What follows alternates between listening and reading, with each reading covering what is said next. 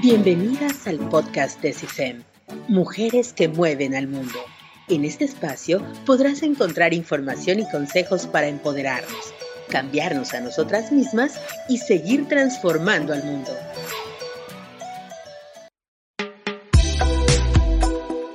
Hola, ¿cómo están? Bienvenidas a este tercer episodio del podcast de CIFEM, Mujeres que mueven al mundo, una iniciativa de la Earth and Life University con apoyo del Consejo Nacional de Ciencia y Tecnología. Bienvenidas todas ustedes, queridas amigas de CIFEM. Pues ya estamos en el tercer episodio. Mi nombre es Audrey Arronis y el día de hoy vamos a hablar de un tema muy importante, súper importante y del cual dependen muchos otros factores de nuestra vida. Sí, nos referimos al amor propio, a la autoestima. Y para hablar del tema, nada mejor que una psicóloga especialista en el mismo. La psicóloga que tenemos el día de hoy como invitada también tiene su propio podcast. El podcast precisamente se llama Lo que se ama se cuida. Ella es Cristian Raymond Cadillac y vamos a recibirla. Ella es psicóloga gestalt. Bienvenida, Cristian. Muchísimas gracias por acompañarnos a todas las chicas de CIFEM el día de hoy. No, muchísimas gracias a ti y a todas las chicas que nos están escuchando. Me encanta estar aquí. Muchas gracias. Qué bien, Cristian. Oye, pues ya les platicaba a las chicas de tu podcast de que eres psicóloga gestal y pues bueno, tienes todo el conocimiento para hablarnos de, de este tema que es tan importante para todo el mundo, ¿no? Que es la base, yo pienso que es la base como de la salud mental, podría decirse. ¿Tú qué piensas? Sí, estoy de acuerdo contigo. Fíjate que yo descubrí que, sí, cuando trabajaba la autoestima, se, arreglaban, digamos, muchas cosas que, que, solamente mostraban los síntomas. Entonces me di cuenta que siempre trabajando la autoestima se empezaban a resolver muchas cosas en la vida de los pacientes desde los niños, porque trabajaba con niños. Hoy en día ya no, ya no, ya no trabajo con niños así, pero bueno, trabajaba con niños, adolescentes, adultos, parejas. Y yo decía, bueno, cuando trabajamos la autoestima, muchos problemas se van solucionando y me di cuenta que sí era la base. Entonces me metí muchísimo en ese rollo desde trabajar conmigo, ¿no? Y me encanta que digas que tengo todo el conocimiento, pero no lo tengo. La verdad es que estoy en un camino eh, como todos, pero sí es un tema que me apasiona, que me encanta, que siempre trato de ver todo lo que tenga que ver con este tema, ¿no? Desde, desde libros, cursos, conferencias, porque la verdad es que creo que hay gente muy valiosa dando conocimiento y entonces reunir todo esto, vivirlo como en la experiencia, experimentarlo, por supuesto, y después compartirlo con mis pacientes y ahora con ustedes también. Claro, y pues por eso tu podcast se llama Lo que se ama se cuida, ¿no? Me imagino. Exacto. Oye, y pues bueno, para iniciar con lo básico, ¿cómo podríamos definir el amor propio? Mira, el amor propio es tener pensamientos positivos de ti mismo. Es aceptarte como eres con tus cualidades y tus defectos. Es respetar tus procesos. Es cuidar cada aspecto de tu vida con el amor de fondo. Es poderte reír de tus errores, compartirte sin miedo con la gente que amas. Es cuidar de ti poniendo límites y tomando buenas decisiones. Es estar pendiente de ti mismo, de lo que piensas, de tus necesidades y de lo que sientes. Vivir para ti más que para nadie más. Es sentirte suficientemente valioso ocupando un espacio en este mundo yo englobé como esta, esta, esta, esta, definición, yo la englobé como metiendo todas las partes que tienen que ver con el amor propio, ¿no? Es la percepción e imagen que tienes de ti mismo. Es eh, cuando, cuando te valoras y te conoces y empiezas a cuidarte y a ponerte límites y entonces desde ahí empiezas a tomar, empiezas a tomar mejores decisiones. Claro, sí, y suena así como ay, pues qué fácil, ¿no? Acéptate a ti mismo, pero a veces es bien difícil, ¿no? Y aceptarte a ti mismo involucra obviamente tus virtudes y tus defectos, ¿no? Sí, y sabes qué, hay una, hay algo que el otro día me dijo mi hija que me dio mucha risa, mi hija grande y que ya tiene 21 años, pero me dice, yo cuando estoy muy nerviosa me balconeo luego, luego para que ya se me quite el estrés y ya puedo estar tranquila. Y le dije, claro, esa es una gran herramienta. Cuando tú solito dices tu error, ¿no? Que sale con un niño que le gusta, no sé, y que le empiecen a sudar las manos, hace un chiste de que le están sudando las manos, cosas así me contó, ¿no?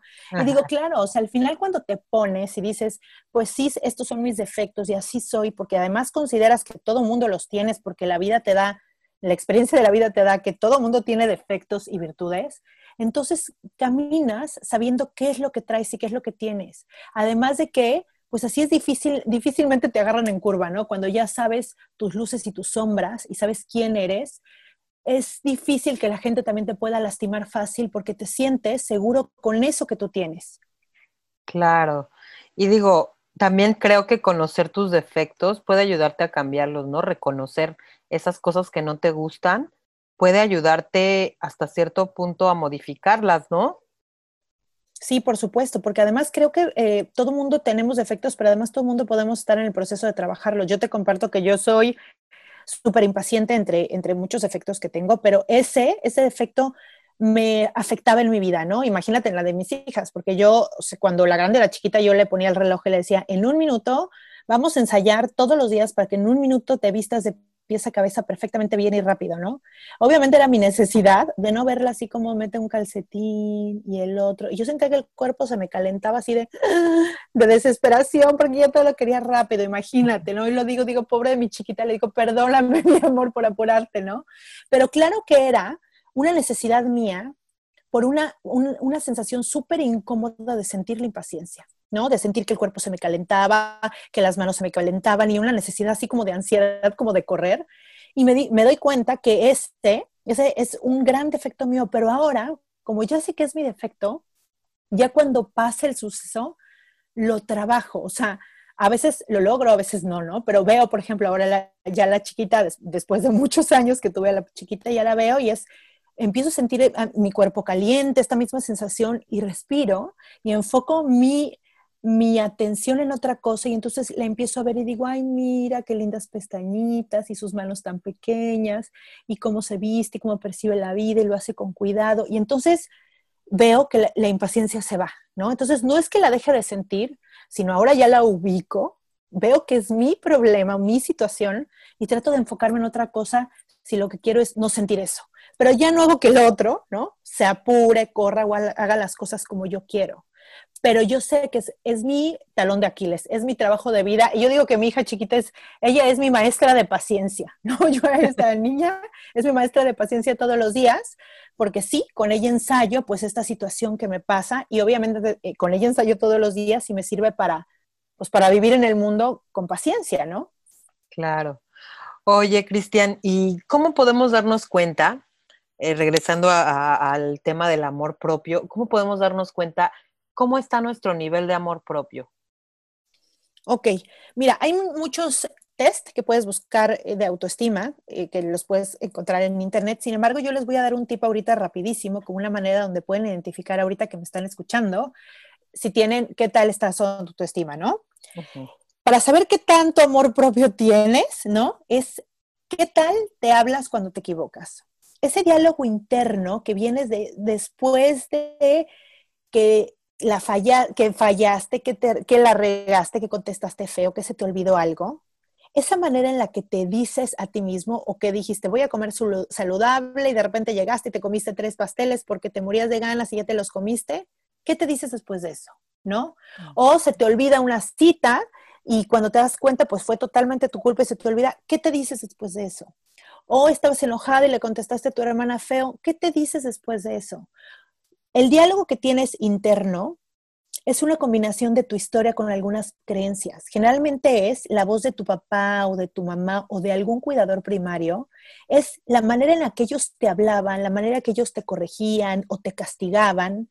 Esa manera se vuelve tu diálogo interno. Y si esa manera no fue buena, porque hay que, hay que ser muy sinceros, es difícil, ¿no? Encontrar padres que lo hayan hecho como muy bien en este sentido, porque bueno, nadie nos enseña a ser padres y lo hacemos con todo el amor del mundo y generalmente si no lo haces bien es que con, con o sea, si los papás no lo hacen bien es que con ellos tampoco lo hicieron bien, ¿no? Seguramente ellos también los trataron de esa manera. Una cadenita, ¿no? Es una cadenita, exactamente. Entonces, esta manera en la que te corrigen, que me han tocado eh, muchos pacientes con unas maneras súper fuertes es que es que ya eres tonto, no eres suficiente como siempre, eres eh, eh, no sirves para nada desde que llegaste a este mundo, es ah, toda la casa es un relajo. Me explico ese tipo de comentarios y palabras se quedan en tu mente como una creencia y ahora con tu voz, porque cada uno de nosotros pensamos con nuestra propia voz, te lo dices.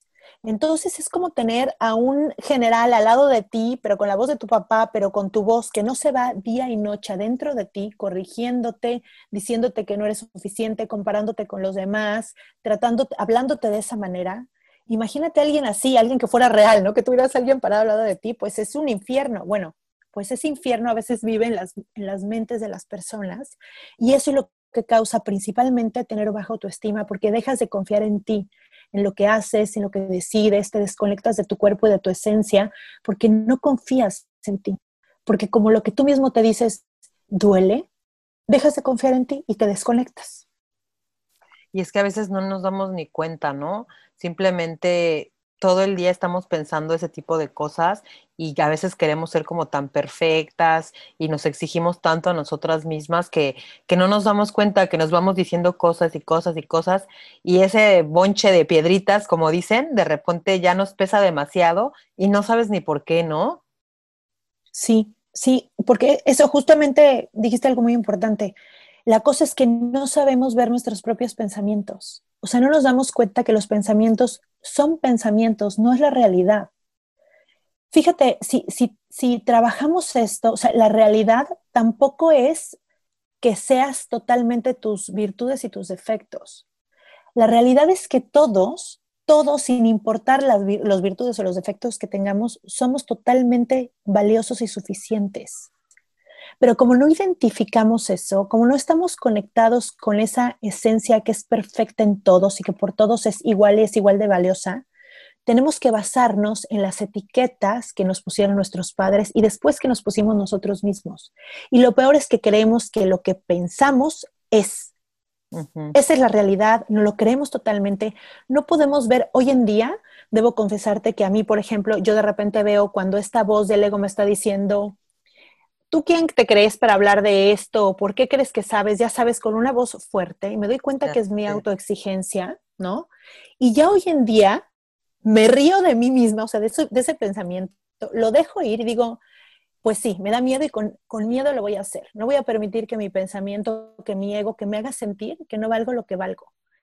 Y lo dejo ir. Los pensamientos son incontrolables, o sea, no es que tú puedas controlar los pensamientos, pero sí puedes decidir qué haces con ellos puedes decidir creerles y quedártelos en la cabeza y, darlo, y darle vueltas y vueltas y vueltas, cosa que te llega a empezar a provocar sensaciones corporales como ansiedad, como miedo, como angustia, como no. O los tienes y los dejas ir, los sueltas totalmente, porque sabes que tú no eres tu mente, eres mucho más que eso. Entonces viene el pensamiento, lo puedes observar, puedes hasta sentir el miedo que te dé ese pensamiento y después soltarlo y decir, no, no decido hacerle caso, no decido creerle no sé si me expliqué, Audrey.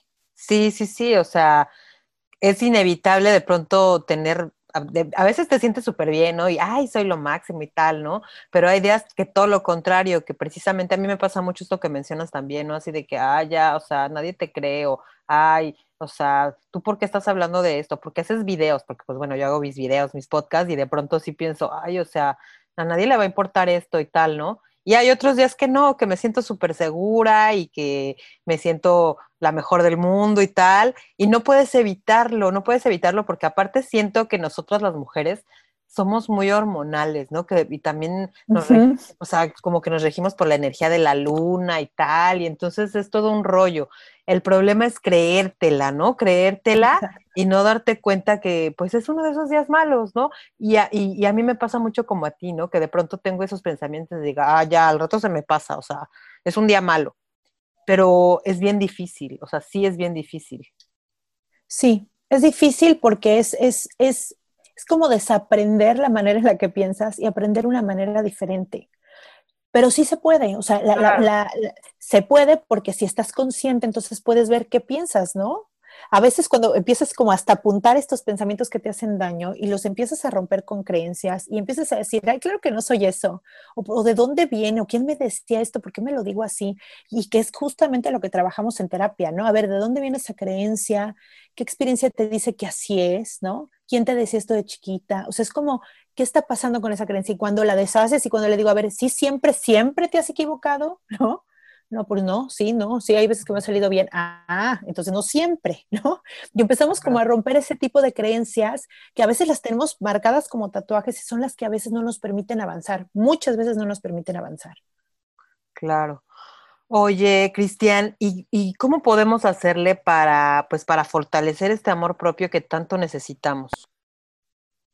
Mira, es importante, te voy a dar unos, unos tipsitos. Se, eh, bueno, son algunas, algunos puntos que pueden ayudarles que, que estén un poquito más claros para que puedan ustedes identificar dónde están, qué cosas se han hecho, qué cosas les faltan, qué pueden trabajar y lo puedan hacer ustedes, ¿no? Y puedan guiarse. Ok.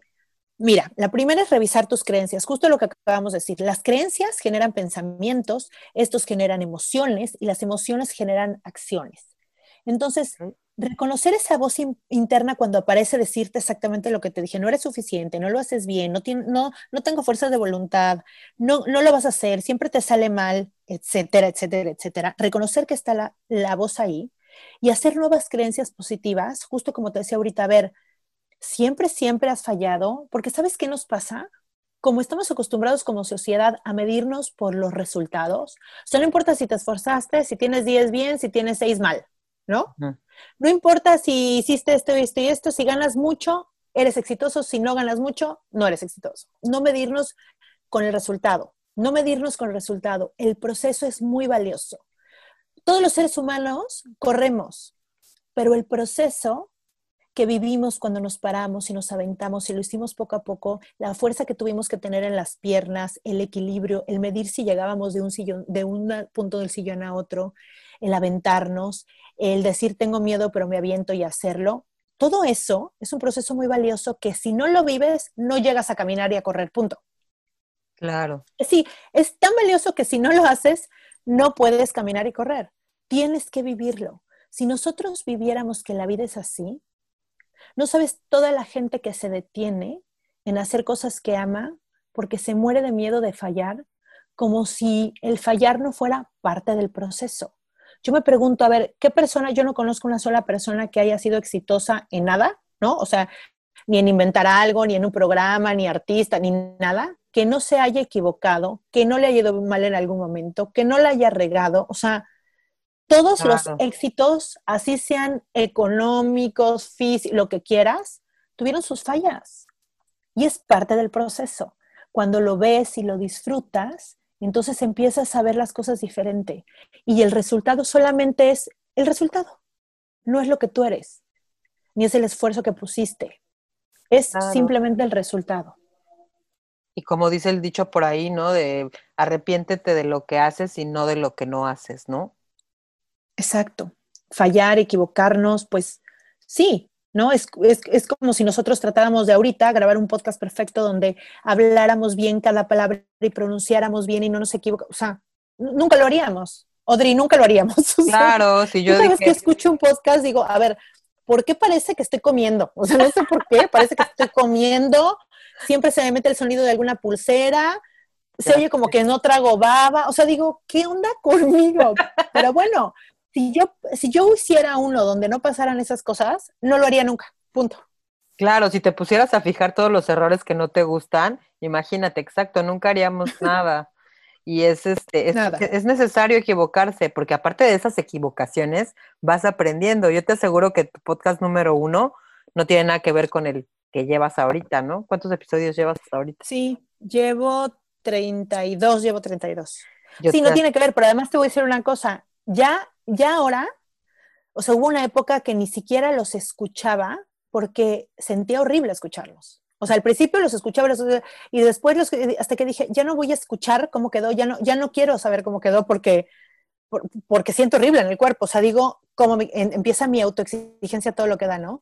Y ya después de eso, un día, imagínate, una, una, una, una chava me, me escribe y me dice, oye, tu podcast está a la mitad. Y yo, ¿cómo que a la mitad? Claro, como no lo escuché, se subió mal a la mitad y yo dije, no, no puede ser, o sea, no me puedo volver a equivocar así porque imagínate en todas las plataformas subido a la mitad y corrige eso y no, y dije, no, ya no me puede pasar esto, o sea, aunque sienta feo, me aguanto, en ese momento trabajo mi autoexigencia, me río de mí misma y sigo, y ya desde ahí ya los vuelvo a escuchar. Qué bueno. Sí, porque aparte nosotros precisamente nosotros mismos nos, exigimos mucho más que los demás, o sea, nos fijamos en, errores que a lo mejor los demás no notan, ¿no? no, por supuesto. Y no, y yo digo también con la vara con la que mides a los demás, tú te mides, tú te mides con una vara doble, ¿no? O sea, cuando eres una persona que juzga o que dice que yo obviamente era súper, súper exigente, ¿no? Cuando trabajaba en otras cosas, súper exigente, pero obviamente porque conmigo era tres veces más exigente, ¿no? Entonces, si dices, bueno, no es que no sirva para ciertas cosas, hacer las cosas suficientemente bien, pero la actitud, la actitud es toda la diferencia, ¿no? La actitud es toda la diferencia porque siempre, pues bueno, tratamos de hacer lo mejor posible, pero la actitud de la autoexigencia trae en el fondo el miedo. No trae el fondo el amor, el aprendizaje, el reírnos, el compartir, el a ver qué pasa, el fluir con la vida, pero para nada. Entonces, tener una mezcla, ¿no? Ir jugando en la vida con esto, porque creo que nunca logramos así como o no sé, ojalá que sí lo logremos, Odri. el que de verdad nunca seamos autoexigentes, pero mínimo, pues ya lo reconocemos, lo dejamos pasar, a veces nos reímos, a veces nos clavamos más, pero ya sabemos que tal vez ese es nuestro, otro de nuestros defectos o nuestro talón de Aquiles, y ahí está, ¿no? Y es, y es parte del proceso de la vida, ahora sí que es parte de nuestro trabajo interno aceptarnos. ¿Y qué más? ¿Qué más podemos hacer para seguir fortaleciendo nuestro amor? Otro, otro tip es revisa tus redes de apoyo esa gente que te ama, que está segura que te ama, no la, la, la amiga disque amiga envidiosa, no la vecina, no, no, no, la gente que tú quieres, que está cerca de ti, que te conoce, ve, acércate y pregúntales qué les gusta de ti. O sea, ¿qué cualidades tienes? porque muchas veces de verdad pensamos que tenemos cuatro cualidades y terminamos con una lista de 20, decimos, ¿en serio? ¿No? O sea, ¿en serio se te hace que soy chistosa? No, eres súper chistosa y tú, ah, pues no sabía. ¿Y en serio se te hace que se escucha bien? Ah, sí. Entonces te das cuenta que si la gente percibe otras cosas de ti, es que pues también eres eso, también eres chistosa, también eres tal, también eres, ¿no? O sea, todas las cualidades que puedes llegar a tener. Entonces, acercarte con esas personas que te aman y preguntarles les va a servir mucho a que sepan que tienen más cualidades de las que crees que tienen. El tres, comprender de dónde vienen tus inseguridades. Y bueno, aquí es importante, obviamente lo trabajamos en terapia, pero ahorita que me están escuchando y no estamos en una terapia tal cual, es importante que hagan una reflexión de su pasado no para irle a reclamar a tu mamá, porque todo el tiempo me regañaste así? No, pero para nada. Nuestros padres hicieron lo mejor que pudieron, pero sí puedes comprender, claro, mi papá siempre me decía estas cosas y ahora me las digo yo, ¿no? Cuando comprendes, no juzgas. Dejas de juzgar al otro, o sea, al papá porque lo hizo, te dejas de juzgar a ti y entiendes de dónde viene eso. Cuando realmente comprendes y puedes ver la herida, la herida nada más necesita que la veas, ¿no? suficiente, que le pongas atención para, para que empiece a sanarse. Porque las heridas casi, casi se sanan solas, nada más hay que estar ahí. Es como una herida, o sea, una herida real. Te haces una herida en la pierna, ¿qué pasa? Si no le haces caso, si no la lavas, si no la quieres voltear a ver, pues no se te va a quitar, ahí va a estar, nada más que se va a infectar, que se va a poner bien o peor o mal y no te vas a dar ni cuenta y cuando te des cuenta ya va a ser, te va a doler toda la pierna y no vas a saber ni dónde viene.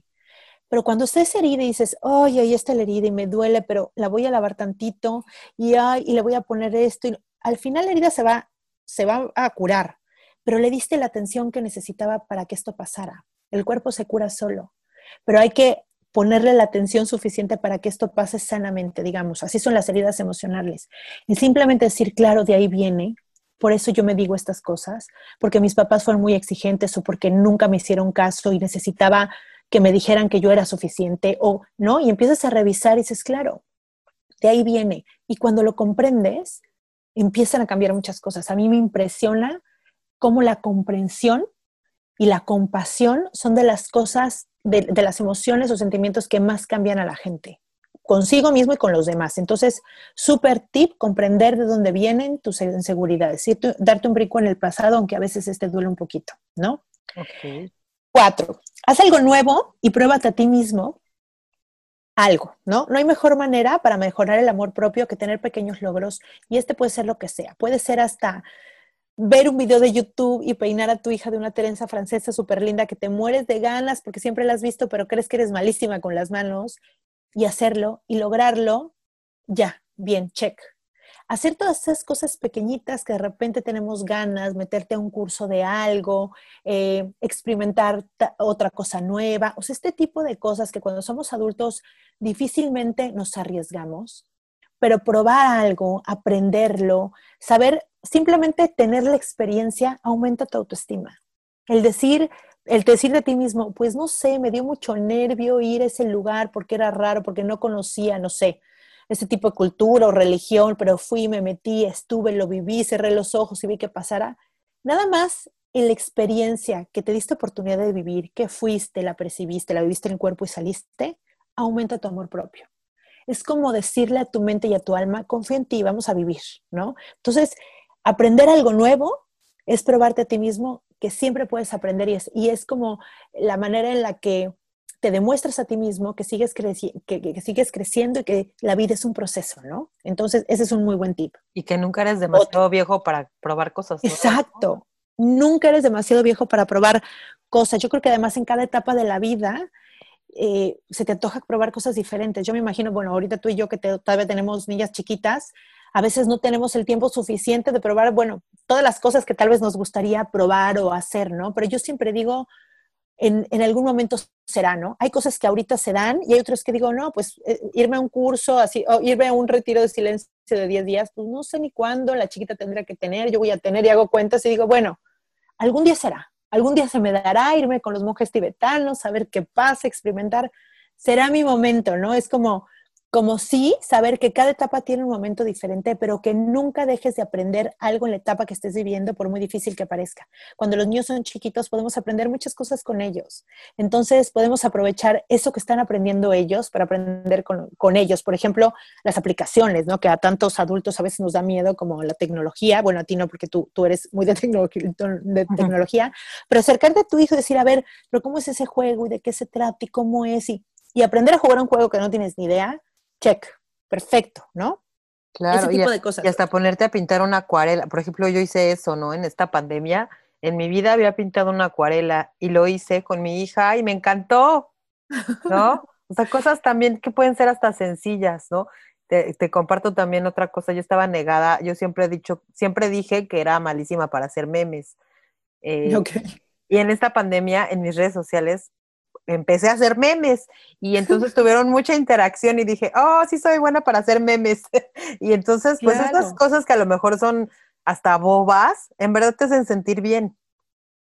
Por supuesto, porque además yo creo que, por ejemplo, ahorita que dices, ¿no? La acuarela, los memes, al final no importa el resultado de esto, que muchas veces pasa esto, ¿no? O sea, pasa que, que además tiene buen resultado y dices, ah, mira, ¿no? Soy buena para esto, pero vuelvo a que lo importante es el proceso, ¿no? El saber porque además te tienes que poner creativa, ya sea para el color de la acuarela o para saber qué vas a poner en el meme, qué, imagen y qué letras y cómo le vas a hacer, usas esta parte de la creatividad que solamente está cuando estás relajada, que solamente se da cuando estás en esta etapa de creación y estás relajada. Y entonces se me hace súper lindo poder unir la relajación que tanto necesitamos en esta sociedad, con la creatividad que es bellísima porque creo que proyecta algo de nuestra esencia y de nuestro inconsciente y plasmarlo afuera. Entonces, se me hace bellísimo esto que hiciste de las dos cosas, ¿no? Desde la acuarela, que fue algo como muy muy con tu niña, muy de creación, muy de experimentar, ¿no? Y de, de, yo imagino que fue un momento muy lindo y que a ella no se le va a olvidar.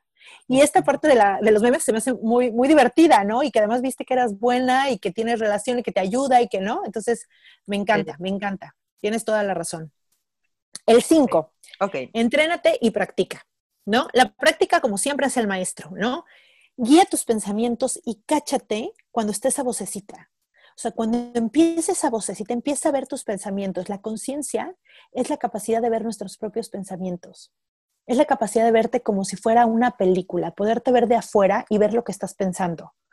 Esto se hace simplemente con hacerlo, con entrenamiento, ¿no? Estar en tu mente y de repente decir, estoy pensando en esto. Ese es el que eres. El que sabe que estás pensando en algo, pues el que ve tus pensamientos es el que realmente eres. Esa es esa parte perfecta en ti, es tu alma, es tu esencia. Esa es la parte perfecta. Tu mente son las ideas, las etiquetas, todo esto. Entonces, entrenarte con esto en cosas sencillas. Empiecen desde, desde mañana. Anoten tres pensamientos diarios de los que se dieron cuenta que estaban pensando, ¿no? Y anótenlos. De verdad, háganlos conscientes. Esta es la conciencia. La conciencia es cada vez hacer más consciente a nuestra mente es ser consciente de nuestra mente, ser consciente de nuestro cuerpo. Es como si, como si el productor viera la película, ¿no? Y así hay que hacerlo. Hay que entrenar y practicar y practicar y practicar hasta que no te... Va a llegar un momento que no te vas a creer lo que dice la mente. O sea, vas a decir, ahí, ahí viene el pensamiento otra vez tóxico de mi parte, ¿no? Por ejemplo, pasa mucho con las parejas, ¿no? y me da mucha risa porque pasa, ¿no? Y me cuenta, ¿no? La terapia de pareja. No, y entonces vi que llegó tarde, no sé qué, no sé qué. Y entonces primero me quedé callada y después pude ver mi pensamiento y dije, claro, ya, ya viene mi yo tóxica a reclamarle por algo que ni tiene sentido, porque lo que quiero es pelearme, porque estoy enojada, porque en la mañana me hablo feo, ya sabes. Y digo, wow, maravilla, claro, porque cuando ves tus pensamientos ya no te enganchas tan fácil.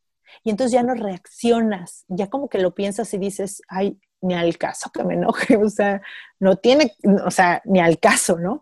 Y así empiezas a vivir como no siendo esclavo de tus pensamientos todo el tiempo. ¿Cómo escuchas esto? ¿Me expliqué bien?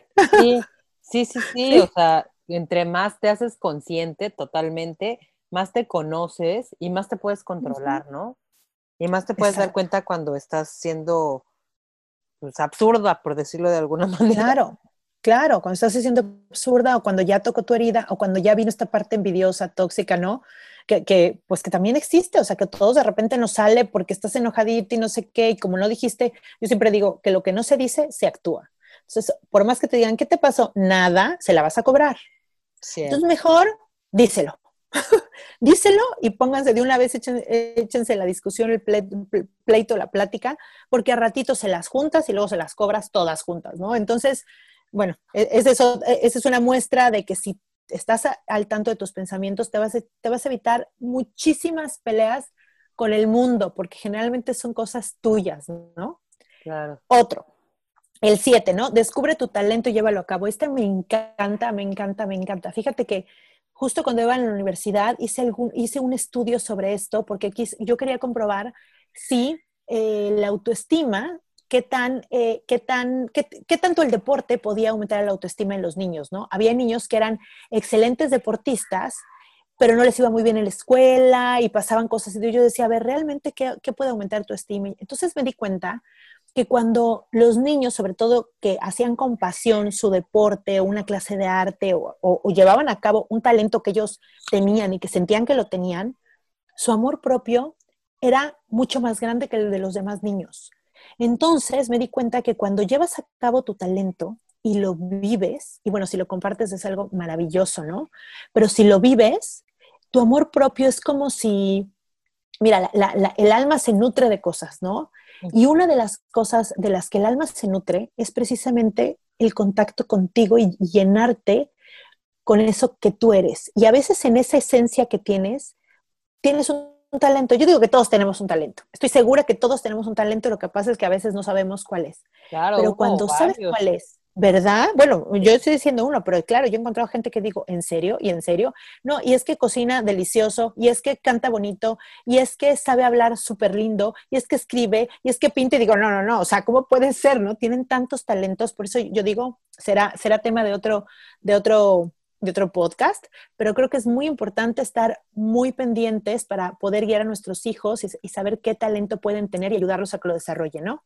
Pero bueno, cuando, cuando vives tu talento, te paras mucho sobre aquello que haces bien, porque son estos momentos bellísimos donde te sientes que eres todo. Fíjate, no sé si lo había platicado contigo, Drew, pero el otro día mi hija mediana, que es bailarina de ballet, es como también muy autoexigente. Entonces yo trabajo con ella toda esta parte. Y el otro día ella piensa todo, piensa, piensa, piensa, todo, todo tiene que salir bien, es cuadradas, ¿no? Y le gusta mucho el ballet, ¿no? Que también pues tiene su parte como cuadrada al fin y al cabo, ¿no? Entonces yo le decía, oye, ¿qué, piensas cuando estás bailando? ¿no? Porque como ella piensa tanto, yo decía, ¿qué piensas cuando estás bailando? me dice, mamá, yo amo el ballet porque es el único momento en donde no pienso. Solamente estoy ahí.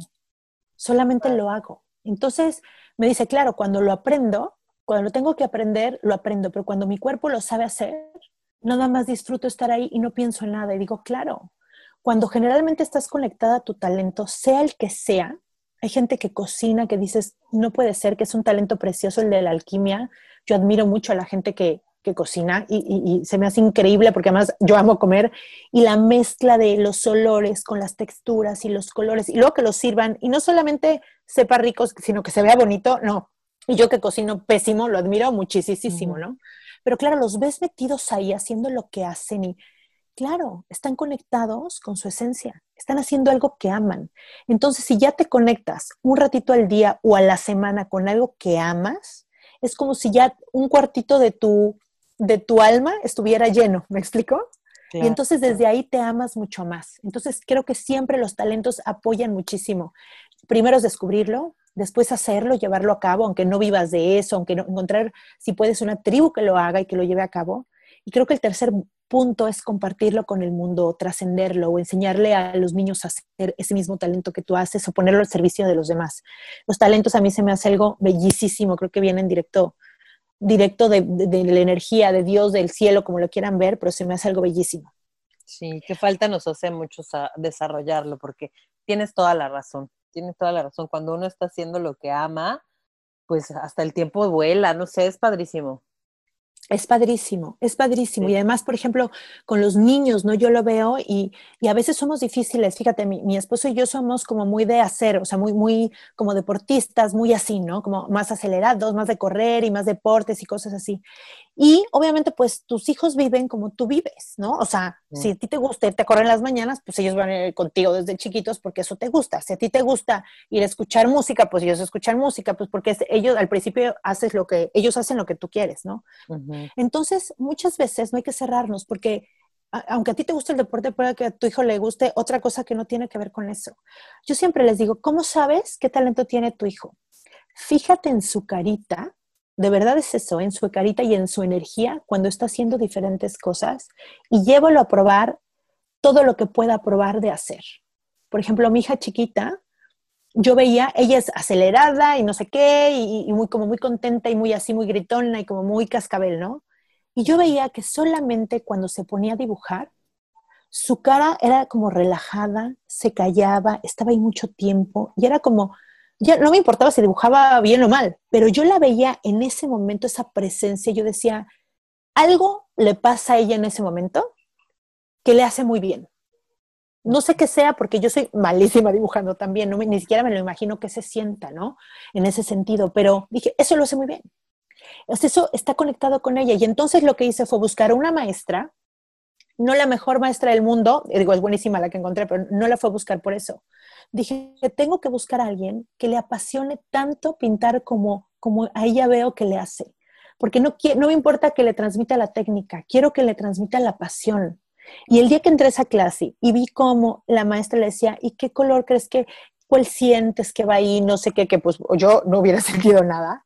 Y vi la manera en que le hablaba y luego los cuadros que hacía, dije, wow, ¿no? O sea, como si es observarlo en otro momento de mi vida lo hubiera dicho, ya acabaste de dibujar, sí, vámonos.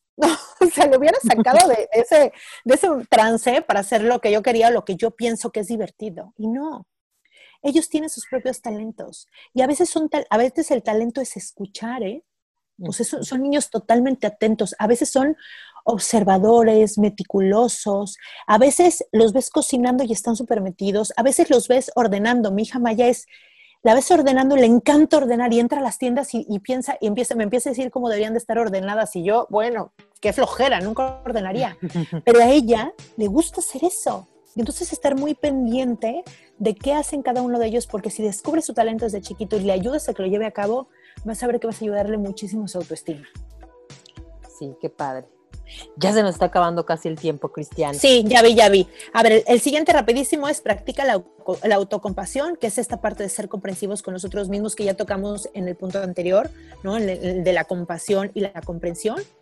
El 9 identifica si no puedes solo, que eso es importante, si de verdad tienes unos celos que no puedes, tienes una relación tóxica, no puedes dejar estos pensamientos, tienes ansiedad, depresión, de verdad te sientes muy culpable y demás, por favor busca ayuda. O sea, la mejor inversión que puedes tener es busca ayuda psicoterapéutica, psicológica, porque de verdad trabajar esto es una inversión de vida. O sea, de verdad, de verdad, de verdad, no es difícil y te va a dar poder disfrutar tu vida.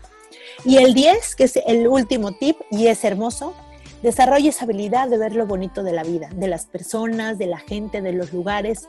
Ensaya esto, juega con tus hijos, contigo misma, entrar a un lugar y encontrar las 10 cosas que más te gustan las creencias positivas y todas estas ideas de ser positivo también tiene que ver mucho con hacerlo mucho. Entonces, eso es un gran tip. Llega a los lugares, encuentra, ve a una persona y cacha rápido qué es lo que más te gusta de cada persona y, en, unos poquitos días te vas a dar cuenta que lo haces muy rápido, automáticamente y que te, y te van a sacar muchas sonrisas estas, estas experiencias de ver lo lindo de la vida. Claro, ve las cosas positivas en lugar de las negativas y hablando de todo, inclusive de ti mismo, ¿no? Para que aprendas a amarte más, a valorarte más. Qué importante es todo esto. Muchísimas gracias, Cristian. La verdad es que nos has dado nuevamente, bueno, y digo nuevamente porque también ya te tuve de invitada en mi podcast, este, nos has dado pues, muy buenos tips. Yo espero que las chicas de CIFEM los pongan en práctica, porque como decíamos en un principio, el amor propio es la base de la salud mental lo digo y lo reafirmo. Claro, toda la razón, por supuesto que sí. Y si ustedes, chicas de CIFEM, están aquí en Playa del Carmen o en Cancún, pues no duden en solicitar el apoyo de Cristian. Y bueno, si no están tampoco acá cerca, ella está dando terapias a distancia, entonces pues ella es psicoterapeuta gestal, como lo dije en un principio, pueden solicitar su apoyo si ustedes lo necesitan. ¿Dónde podemos encontrarte, Cristian? Claro que sí. Mira, en, mis redes, como lo que se llama Se Cuida, estoy en todos los lugares así. Lo que se llama Se Cuida en Instagram, en Facebook, en mi página. Ahí me pueden encontrar. Y también les quiero decir que busquen información, por ejemplo, tu podcast, ¿no? Que es un podcast súper lindo. Mi podcast. Eh, hay muchos podcasts muy, muy hermosos con mujeres muy sabias dando su experiencia y su conocimiento creo que ahorita esto que están haciendo en este círculo de mujeres se me hace precioso. Creo que el éxito de, una sociedad bella son mujeres que nos amemos, que nos apoyemos, que, nos ponga, que no nos pongamos el pelo una a la otra, al contrario, ¿no? que nos ayudemos con las manos a subirnos de caballito, que nos, dijemos, nos digamos lo lindo que es, eh, lo lindo que ser, lo lindo que es estar y apoyarnos, ¿no? Creo que tenemos que volver a esa sociedad que existía hace miles de años, donde todas las mujeres se apoyaban para sobrevivir. Creo que estamos en ese punto también. Entonces, me encanta que me hayas invitado. Muchas gracias. Muchas gracias por tu tiempo, Cristian, y gracias a ustedes también por escucharnos. Nos escuchamos la próxima semana en donde vamos a hablar de un tema que tiene mucho que ver con lo que estuvimos pues, platicando el día de hoy, y esto es creer en mí misma, autoconfianza. Hasta la próxima semana. No se olviden de seguirnos en nuestras redes sociales CIFEM, Mujeres que Mueven al Mundo, y en mis redes sociales personales, Audrey's Media en Instagram, Facebook y YouTube. Hasta la próxima. CIFEM es una iniciativa creada por la Earth Life University con apoyo del Consejo Nacional de Ciencia y Tecnología para crear redes de mujeres para superar la crisis de COVID-19. Únete a la comunidad de Facebook CIFEM Mujeres que Mueven al Mundo.